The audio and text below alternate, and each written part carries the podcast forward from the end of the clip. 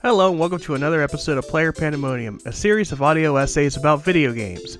It's the holiday season and you know what that means. It's time for Player Pandemonium's big holiday event. And I bet you're asking, Player Pandemonium man, what is the big holiday event? Well, I'm glad you asked. In the month of December, I will talk about holiday, winter, or snow themed levels and games. There'll be four episodes each month coming out each Friday to get you into the holiday spirit. So without further ado, let's get right to it. Let's be honest with ourselves, snow and ice levels are very hit or miss. These levels can be very tricky with slick spots like say World 6 from Super Mario Bros. 3 or have snow get in your way in a blizzard like Snow Barrel Blast in Donkey Kong Country. Yes, most snow and ice levels get to a level that would normally be easy actually very difficult with this gimmick. These levels are not quite it. These are actually 5 really good snow and ice levels that I personally like. Something that brings out that winter feeling or that Christmas joy without all the holiday headaches. On Twitter, I ran a poll to my followers as to what snow level I should cover. I had four levels chosen, I was going to review the winner.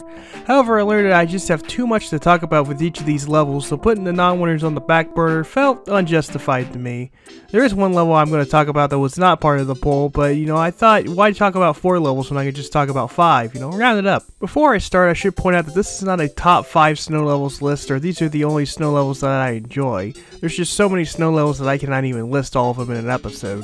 This is not a countdown or a list that's in any order. So without further ado, here are 5 snow levels I think you just absolutely have to play. It only makes sense that I start out my list with GameEat's most iconic character in Mario. The Mario games has a great selection of snow and ice levels in their own right.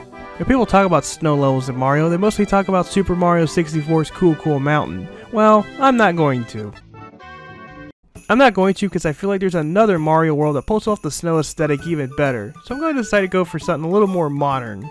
Super Mario Odyssey has its fair share of fantastic worlds, however I feel like the Snow Kingdom is one of the highlights of the game. When you arrive to the snow-covered kingdom, there's a blizzard going on, and there's also a lack of music, so it really hammers in the isolation of what seems to be an abandoned kingdom. As you explore the frozen kingdom and move around some snow, you'll fall into a hole. That's where you'll find Shiveria Town. It's a happy snow village with great music and an overall jolly and winter-like environment. It's also one of the most appealing things with Mario Odyssey. I think one thing people like about Cool Cool Mountain in Super Mario 64 is that you're going downhill like a sled. I feel the same way with the Snow Kingdom. You start in the cold top and then work your way down to the cool festive village.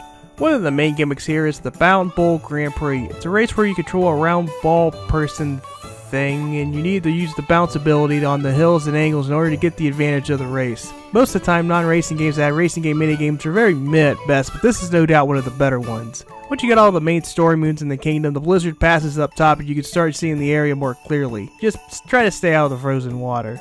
Let's go from one vastly popular series to another. Who doesn't like Star Wars? Well, okay, maybe a lot of you don't, especially after the new movies, but most people like Star Wars at least. It's very hard to go out of town and see something that isn't Star Wars related, and this of course also means video games.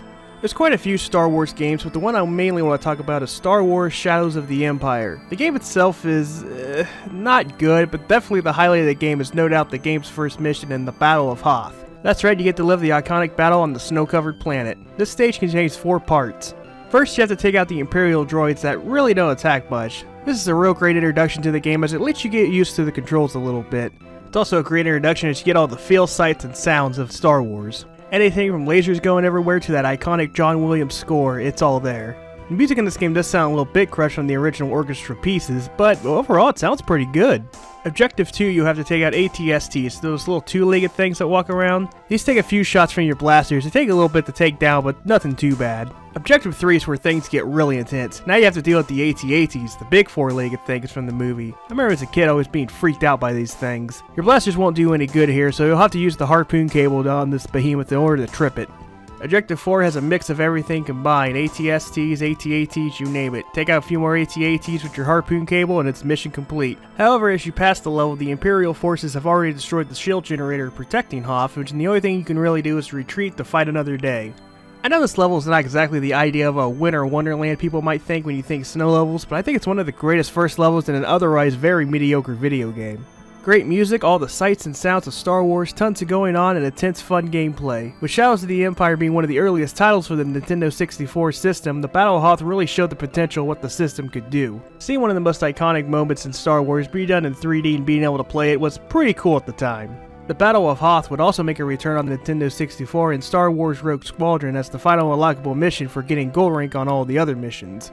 As it is quite the challenge to unlock Hoth in this game, it was cool to go back to the frozen tundra planet to see how much the N64 had improved in technology in just a few years. You ever go to a restaurant and the appetizer ends up being way better than the actual meal? Well, in Shadows of the Empire, Hoth is that appetizer. Let's go from Star Wars to Zelda. Sorry I ain't got a clever segue for this, so...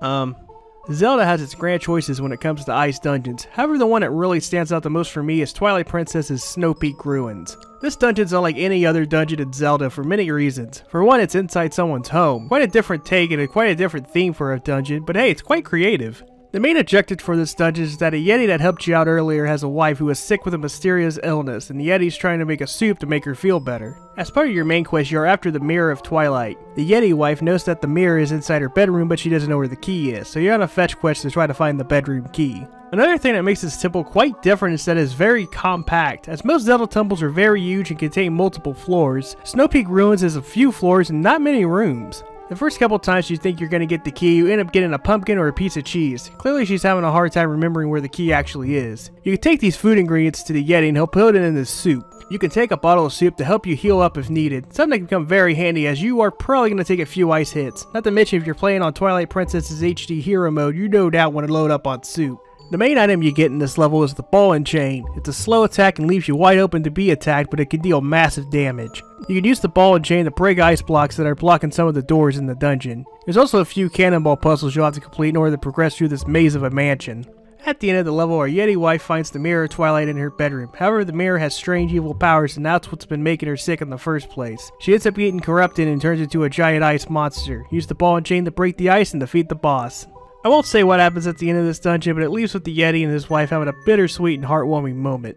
In the end, Snow Peak Ruins is unlike any other Zelda dungeon. It has creative puzzles, great theme, cool ice puzzles, great ice enemies, and no doubt will make you feel the chill. Another highlight in a fantastic game. Mostly when I talk about video games, it's mostly retro, not so much mainstream stuff. Let me give you a change of pace for a moment and talk about one of my favorite first-person shooters of all time, Call of Duty Modern Warfare 2. I enjoy Modern Warfare 1 online a little more, but Modern Warfare 2 makes it up for its single player campaign mode. The first two missions really helps you get used to how Modern Warfare 2 works, but the third mission and Cliffhanger is where things really start to pick up. Cliffhanger takes you and your task force to the snowy hills of Kazakhstan. The level starts you out on the side of a cliff as you have to crawl up the ice to progress. I guess that's why they call it Cliffhanger. As you're climbing, an aircraft will fly overhead and your partner, Captain McTarvish, McTavish, what anyway, almost falls off. They'd have to spook you in a very tense moment. You'll end up making a leap of faith but come up short. That's when your captain makes the save for you. Another nail-biter moment already in this level. You will find an enemy base as a snowstorm starts to pick up. Use this snowstorm to your advantage to hide.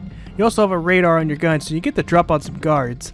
You'll have to set up some C4 as later your captain gets in a very sticky situation as he's surrounded by guards after you get the ACS module. Use the C4 to distract the guards and take them all out in a bullet time slow motion moment. This is where the level really cranks up in intensity. After that, you're getting bombarded by an onslaught of guards and snowmobiles going after you. So much for sneaking in. This is where we get some of that running gun Call of Duty action that the series is known for. After that conflict, you get on a snowmobile as you're taking out most soldiers in a high-speed chase to get out of there. Still that one of the most intense and most high-speed moments in Modern Warfare 2. The snowmobile section ends with a huge leap of faith where everything goes silent for the jump and then picks back up once you make the jump. The game's sound design I think is what makes Call of Duty stand out from most games at that time. Getting the escape helicopter and its mission complete. In the end, Cliffhanger is a fantastic mission in Call of Duty, and it brings everything that makes the Call of Duty franchise and the Modern Warfare games absolutely fantastic. If you're not hooked to this game after completing Cliffhanger, then I don't know what to tell you. That's till the next mission, No Russian, doesn't turn you off. The No Russian mission's quite controversial in its own right, but maybe I'll get to that another time. See what I did? I ended the cliffhanger section by giving you a cliffhanger. Let's go from military operations to the racetrack. When I did my poll on Twitter on which snow level I should cover, the winner by a large margin was Mount Wario from Mario Kart 8. Makes sense seeing how one of my most listened to episodes of my audio essays is my review over Waluigi Pinball. I guess you guys really like your Mario Kart, huh? Mount Wario is the final track in the Star Cup in Mario Kart 8, and man is it a doozy. The track's unlike most tracks as it is a point A to point B kind of race, not exactly laps, but just one giant course. The course takes place on a huge snowy mountain as you must drive off a helicopter at the peak of the mountain and work your way down. You'll be met with a series of turns that are perfect for drifting, especially with the ice train for very slick and satisfying drifting. There's even a shortcut in one of these turns if you're skilled enough to go for it. Now the second lap begins. That's when you'll notice there's dynamic music in this course and it will change up as you progress. Glide through the river and make a jump and then you have to deal with water currents going sideways. Get past this and then you have to go into a series of woods. Hey, it's Wario's Woods for the NES. I'm, I'm just joking. You'll have to do some slick kart driving to avoid all the trees. That's where the music changes again for a more intense moment of the course. After the woods, you hit the final lap. This is where you have to do some Olympic style sloping and drifting, along with some hilly parts that you can ramp off of to get a small boost. Next is a downhill straightaway leading up to the finish. You can see the finish far out in the distance, so this is no doubt the final stretch of the course. There are tons of boosts and a huge ramp to go off of. There's even one final turn before the finish that you can pass through with a mushroom. This can lead to very intense and nail-biter moments, especially online. Overall, Mount Wario might be my favorite course in Mario Kart 8 and likely would be a top 10 all time on my list. I love the idea of starting on top of a mountain and finishing off at the bottom. The dramatic change in music really adds to the course, and this course just has everything that makes Mario Kart great and fun. When this course shows up when I'm playing online, no doubt more times than not I'm going to pick Mount Wario. And that's 5 ice slash snow levels I think you should play. I'll have a little something different to them and no doubt will get you in the holiday spirit or make you feel the chill of the winter season. There is one more level I do want to talk about, but honestly I think it's going to take an entire episode just to talk about it. A level that the first thing I think of when someone says snow level, this is the one I think of. Something that's just fantastic and brings out the holiday spirit. So until next time, thank you for listening.